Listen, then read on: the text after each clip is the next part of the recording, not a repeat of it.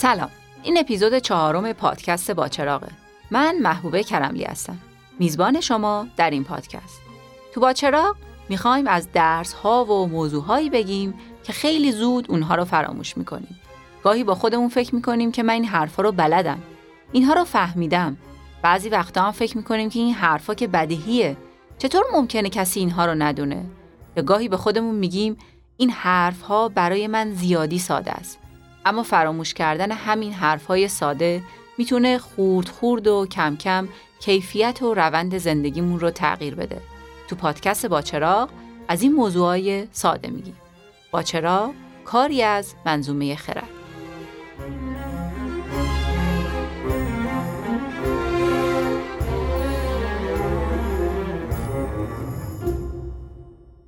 ما از صداقت یه تصویرایی توی ذهنمون داریم. از دروغ گفتنم همینطور. می‌دونیم که صداقت خوب و دروغ و خیانت بده.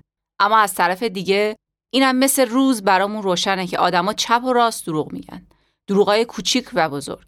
یا تو شرایط مختلف از موقعیتشون سوء استفاده می‌کنن یا به اعتماد دیگران خیانت می‌کنن. خب وقتی همه می‌دونیم که صداقت خوب و خیانت و دروغ بده، پس چرا این کارو می‌کنیم؟ عقلمون نمی‌رسه؟ چطور میشه که دروغ میگیم و خیانت می‌کنیم؟ بد بودن دروغ و خیانت فقط مسئله هم نیست. برای اینکه بتونیم محیط اطراف خودمون رو بهتر درک کنیم و بتونیم از خودمون در مقابل آسیب‌های احتمالی محافظت کنیم، باید بدونیم آدم‌ها برای منافع خودشون تا کجا و چقدر ممکنه به ما آسیب بزنن. و چقدر ممکنه ریاکاری و عدم صداقت رو تو وجود خودشون تحمل کنن. مسئله بعدی هم اینه که حالا که این مقدار عدم صداقت دارن این عدم صداقتشون آیا بر اساس یه حساب کتاب دو دو تا چهار یا اینکه احساسات و وجدان هم واقعا می‌تونن تاثیر خاصی روی موضوع داشته باشن؟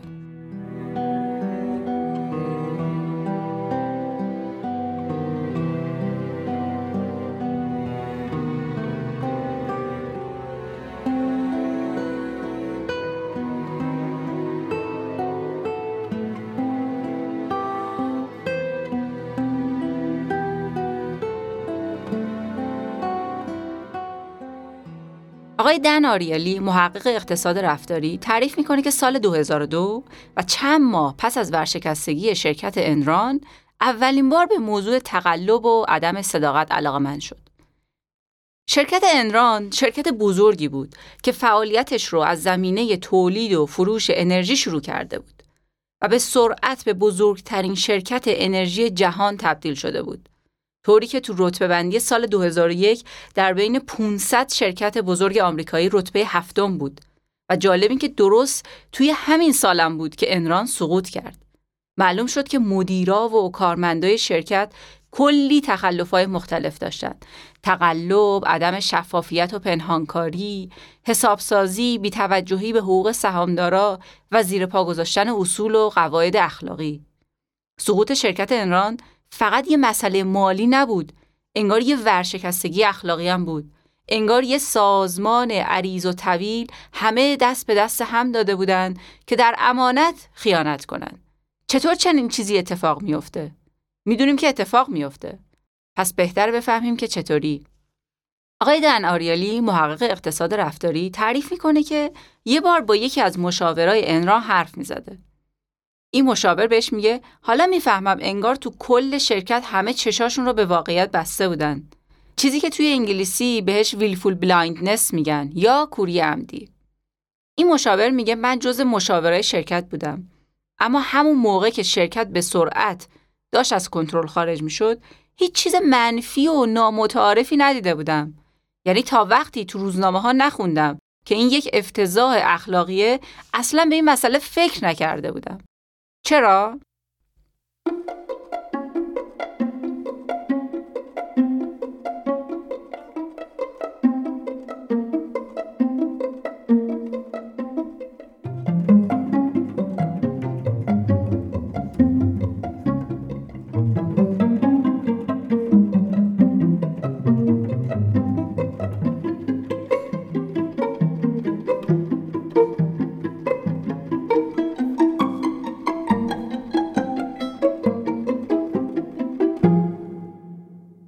از مدل‌های معروفی که برای تعریف کردن و فهمیدن تقلب توی اقتصاد داریم کار اقتصاددانیه به اسم گری بکر از دانشگاه شیکاگو که اتفاقا نوبل اقتصاد رو هم برده. آقای بکر میگه آدما توی موقعیت مختلف بر اساس یک تحلیل منطقی مرتکب جرم و جنایت میشن. ماجرای شکلگیری این نظریه رو نویسنده دیگه ای به اسم تیم هارفورد توی کتاب منطق زندگی تعریف کرده. میگه تولد این نظریه خیلی ساده بود. یه روز که آقای بکر جلسه مهمی داشت، جای پارک پیدا نکرد. بعد تصمیم گرفت ماشینش رو جایی پارک کنه که خلاف مقررات بود. در واقع بکر به چند تا چیز فکر کرده بود. چقدر احتمال داره پلیس ماشینم رو ببره؟ چقدر ممکنه جریمه بشم؟ جلسم چقدر طول می‌کشه؟ و با دونستن اینا تصمیم گرفته بود که خلاف کنه و ماشینش رو توی جای غیرقانونی پارک کنه. همین باعث شکل گرفتن نظریه بکر شد که میگه تو سنجیدن فواید و هزینه ها جایی برای در نظر گرفتن درست و غلط نیست. ما صرفا نتایج مثبت و منفی احتمالی رو مقایسه می‌کنیم و تصمیم می‌گیریم. اینطوری شد که یک مدل تحلیلی به اسم مدل ساده جرم اقلانی شکل گرفت. این مدل ساده میگه همه ما تقریبا مثل یک کلاهبردار معمولی دنبال سود و منفعتیم. وقتی وارد یه فروشگاه میشیم، ناخداگاه به این فکر می‌کنیم که چقدر پول توی صندوقه.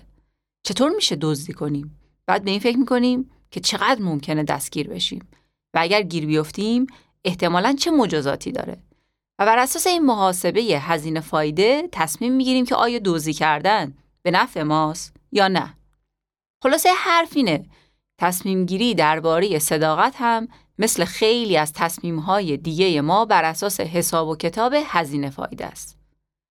اگر این مدل درست باشه، تنها راهی که برای جلوگیری از جرم و جنایت داریم اینه که احتمال دستگیر شدن و همینطور مجازات جرایم رو ببریم بالا. یا تو روابط شخصی و کاریمون هم مدام مراقب باشیم که آدمها پاشون رو کج نذارن و هم مدام بهشون بگیم که اگر دست از پا خطا کنی کار من با تو تمومه. اما این مدل جرم اقلانی رفتار مردم رو توی دنیای واقعی درست نشون میده.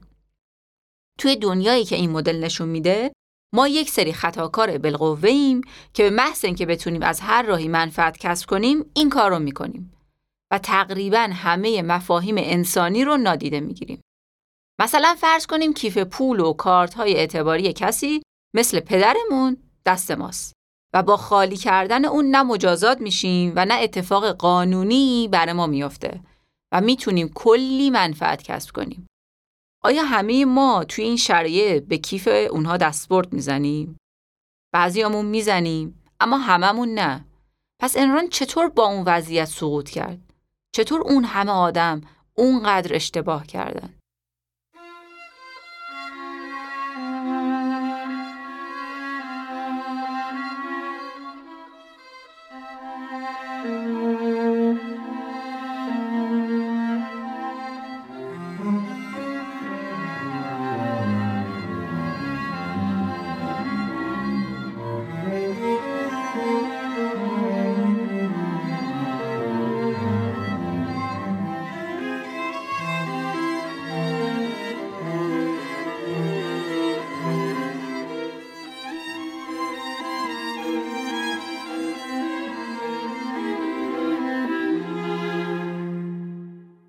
آریلی و همکاراش برای اینکه موضوع تقلب رو بهتر بفهمند یک سری آزمایش انجام دادن و به نتایج جالبی هم رسیدن. از دانشجوها دعوت کردند تا توی آزمایش شرکت کنند و بابت همکاریشون پول بگیرن. اینطوری که تعدادی مسئله ریاضی ساده به اونا می‌دادن و قرار بود به ازای تعداد جوابهای درست بهشون پولی بدن. سوالات هم اونقدری ساده بود که همه بتونن حل کنن. این یعنی جواب بیشتر، پول بیشتر. آزمایش رو توی سه تا وضعیت مختلف انجام دادن. یه گروه مثل همه امتحانا بود. مراقب امتحان سر جلسه بود و دانشجوها بعد از جواب دادن باید برگی سوالا رو تحویل می‌دادن و برای هر جواب درست 50 سنت پول می گرفتن. اکثر دانشجوها توی اون ده دقیقه آزمون چهار تا سوال رو درست حل کردن. به گروه دوم گفتن که بعد از ده دقیقه خودتون بشمرید که چند تا سوال رو جواب دادین. برگه هاتون رو بندازین تو سطل آشغال و بیاید پولتون رو بگیرید. این بار تعداد جوابای درست رفت بالا تا 6 تا جواب. یعنی وقتی آدما می‌دونستن که گیر نمیافتن تقلب می‌کردن. توی گروه سوم بازم همین کار رو تکرار کردن اما جایزه جواب درست رو از 50 سنت بردن بالا تا 10 دلار یعنی 20 برابر. اما مقدار تقلب کردن دانشجوها بالاتر نرفت و حتی یک کمی هم کمتر شد. چرا وقتی مقدار پول رو بیشتر کردن تقلب بیشتر نشد؟ اگر نظریه بکر درست بود، با زیاد شدن سود مقدار تقلب هم باید زیاد می‌شد. اینکه مقدار تقلب با مقدار سود رابطه مستقیم نداشت، نشون میده که به احتمال زیاد تقلب کردن بر اساس تحلیل هزینه فایده نیست. احتمالا وقتی دانشجوها می‌تونستن برای هر جواب درست 10 دلار بگیرن، برای تقلب کردن بیشتر دچار عذاب وجدان می شدن.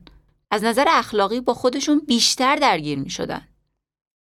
تو مرحله بعد اومدن و این رو بررسی کردن که ببینیم وقتی احتمال گیر افتادن موقع تقلب بیشتر میشه چه اتفاقی میافته. از یه گروه خواستن که بعد از امتحان برگه هاشون رو پاره کنن و دور بندازن. بعد بیان بگن چند تا سوال رو جواب دادن. از یه گروه دیگه خواستن که نصف برگشون رو دور بندازن و بیان بگن چند تا سوال رو جواب دادن. و به گروه سوم گفتن که برگه هاشون رو دور بندازن و بعد خودشون بیان پولشون رو از توی صندوق بردارن و برن. یعنی گروه سوم نه فقط می‌تونستن از تقلب فرار کنن بلکه می‌تونستن پول زیادتری هم بردارن. فکر می‌کنید نتیجه چی شد؟ اون مدل تحلیل جرمقلانی می‌گفت که هرچی احتمال گیر افتادن کم باشه احتمال تقلب کردن و عدم صداقت باید بیشتر باشه. اما باز نتیجه مثل قبل بود.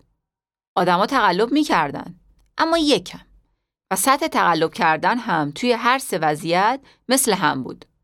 نتیجه آزمایش های آقای آریلی و همکاراش این رو نشون میده که بیشتر ما تا جایی و در حدی تقلب می‌کنیم یا از موقعیت اون سوء استفاده می‌کنیم که بتونیم همچنان به خودمون بگیم که من آدم خوبی هستم. بتونیم کار بدمون رو به عنوان یک اشتباه کوچیک ببینیم. ماجرای آزمایش های این گروه از محقق ها خیلی مفصل تره و البته خیلی هم جذابه و جالبه. اما فعلا برای حرف ما توی این پادکست در همین حدش کافیه. خب از این آزمایش ها چه نتیجه ای می‌تونیم بگیریم؟ اون نظریه قبلی درباره تحلیل هزینه فایده می‌گفت که وقتی تو موقعیتی قرار می‌گیریم که می‌تونیم از چیزی سوء استفاده کنیم انگار تو ذهنمون حساب کتاب می‌کنیم که چقدر ممکنه گیر بیفتیم و چقدر ممکنه سود بکنیم و با مقایسه این دوتا تصمیم می‌گیریم که یک کار خلافی رو بکنیم یا نه. اما آزمایش های دن آریلی و همکاراش نشون داد که اون نظریه تحلیل هزینه و فایده انگار درست نیست. ظاهرا به جای اون هزینه و فایده ما یه حساب کتاب دیگه هم تو ذهنمون داریم. از یه طرف می‌خوایم که سود ببریم مثلا موقعی که عجله داریم می‌خوایم ماشینمون رو سری پارک کنیم و به کارمون برسیم و دلمون نمی‌خواد به این توجه کنیم که اینجا جای پارک کردن نیست. می‌خوایم از همکار و همکلاسیمون جلو بزنیم. می‌خوایم پول بیشتری به دست بیاریم یا موقعیتمون رو بالاتر ببریم. اما در مقابلش یه چیز دیگه ای هم هست که برامون خیلی مهمه. اینکه بتونیم خودمون رو آدم خوبی ببینیم. ته دلمون بتونیم به خودمون بگیم که من آدم بدی نیستم. اینا باعث میشه که تو موقعیت های مختلف مصالحه کنیم. یه کوچولو تقلب کردن، یه ذره بی صداقتی کردن، یه کمی از کار زدن و از زیر بار مسئولیت شونه خالی کردن خب اشکالی نداره. به خودمون میگیم خب منم آدمم حالا یه اشتباهی هم کردم چیز خیلی جدی که نبود فقط یه ذره بود. اما این قضیه فقط به یه اشتباه کوچولو ختم نمیشه. اینجاست که باید برگردیم و تصویر بزرگتر رو ببینیم.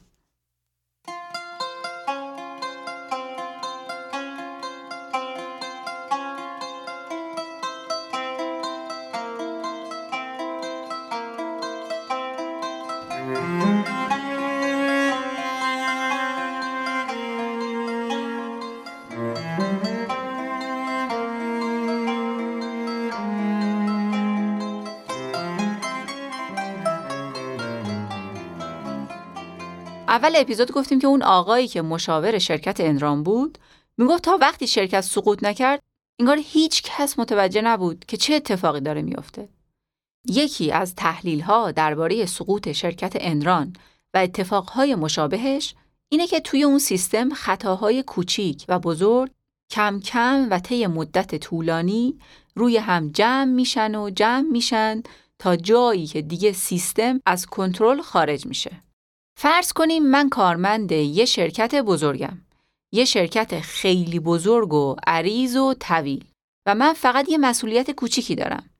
وقتی شرایط کار سخته و من باید نتیجه خوبی از کارم نشون بدم، ممکنه وسوسه بشم که توی کارم مثلا عدد سازی کنم. خیلی زیاد نه یکم. فقط در حدی که کار خودم رو بهتر نشون بدم. با خودم هم میگم این فقط یه تغییر کوچیکه.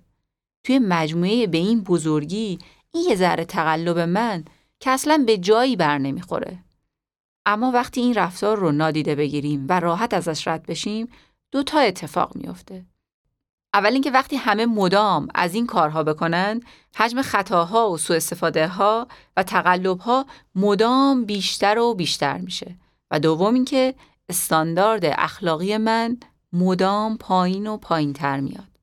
وقتی می‌بینیم که همه برای راحت کردن خودشون و کارشون و برای به دست آوردن سود بیشتر حاضرن یه قدم پاشون رو کج بذارن پس اگه یه وقتی من یه قدم و نصفیم پامو کج گذاشتم خیلی فاجعه پیش نمیاد.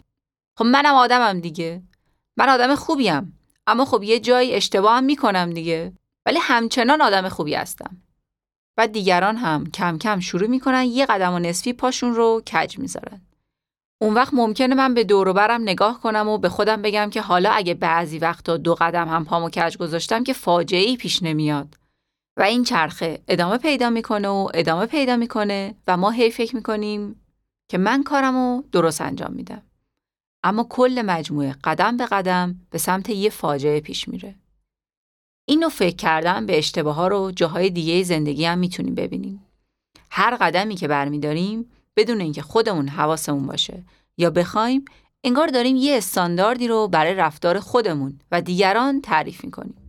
و مدام هم به خودمون میگیم من که آدم بدی نیستم کم و بیش خوبم.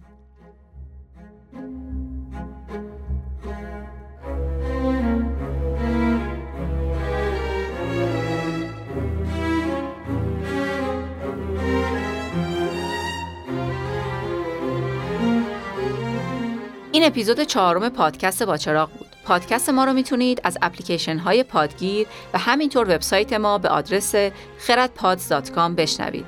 ممنون میشیم اگر محتوای این پادکست رو پسندیدید با چراغ رو به دوستان و خانوادهتون معرفی کنید. آدرس وبسایت و همینطور شبکه های اجتماعی ما رو می‌تونید تو توضیحات پادکست هم پیدا کنید. با چراغ کاری از منظومه خرد.